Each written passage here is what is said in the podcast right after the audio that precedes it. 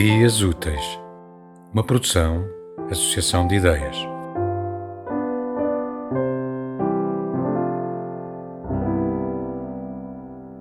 Poema dos braços nus das mulheres. Como o dia estivesse muito quente, as mulheres saíram de casa e foram à sua vida com blusas sem mangas.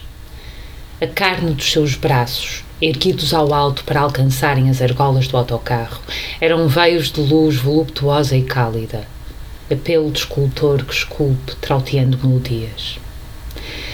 Iam todas afogueadas de calor, de calor feminino, e por isso eram largas as cavas das suas blusas, e delas emergiam os braços levantados para alcançarem no alto as argolas do autocarro.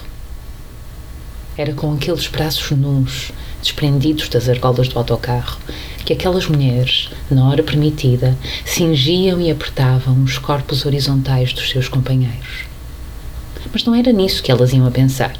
Elas iam a pensar no seu trabalho cotidiano, no ir e vir, no andar a correr, no cozinhar, nas compras, no emprego, no dinheiro que não chega, e pensavam, com os olhos parados e distantes, enquanto se agarravam às argolas do autocarro, noutra vida melhor, sem ir e vir, sem andar a correr, sem horas para isto e para aquilo, livres, livres, livres e independentes, para então cingirem e apertarem os seus braços nus os corpos horizontais dos seus companheiros.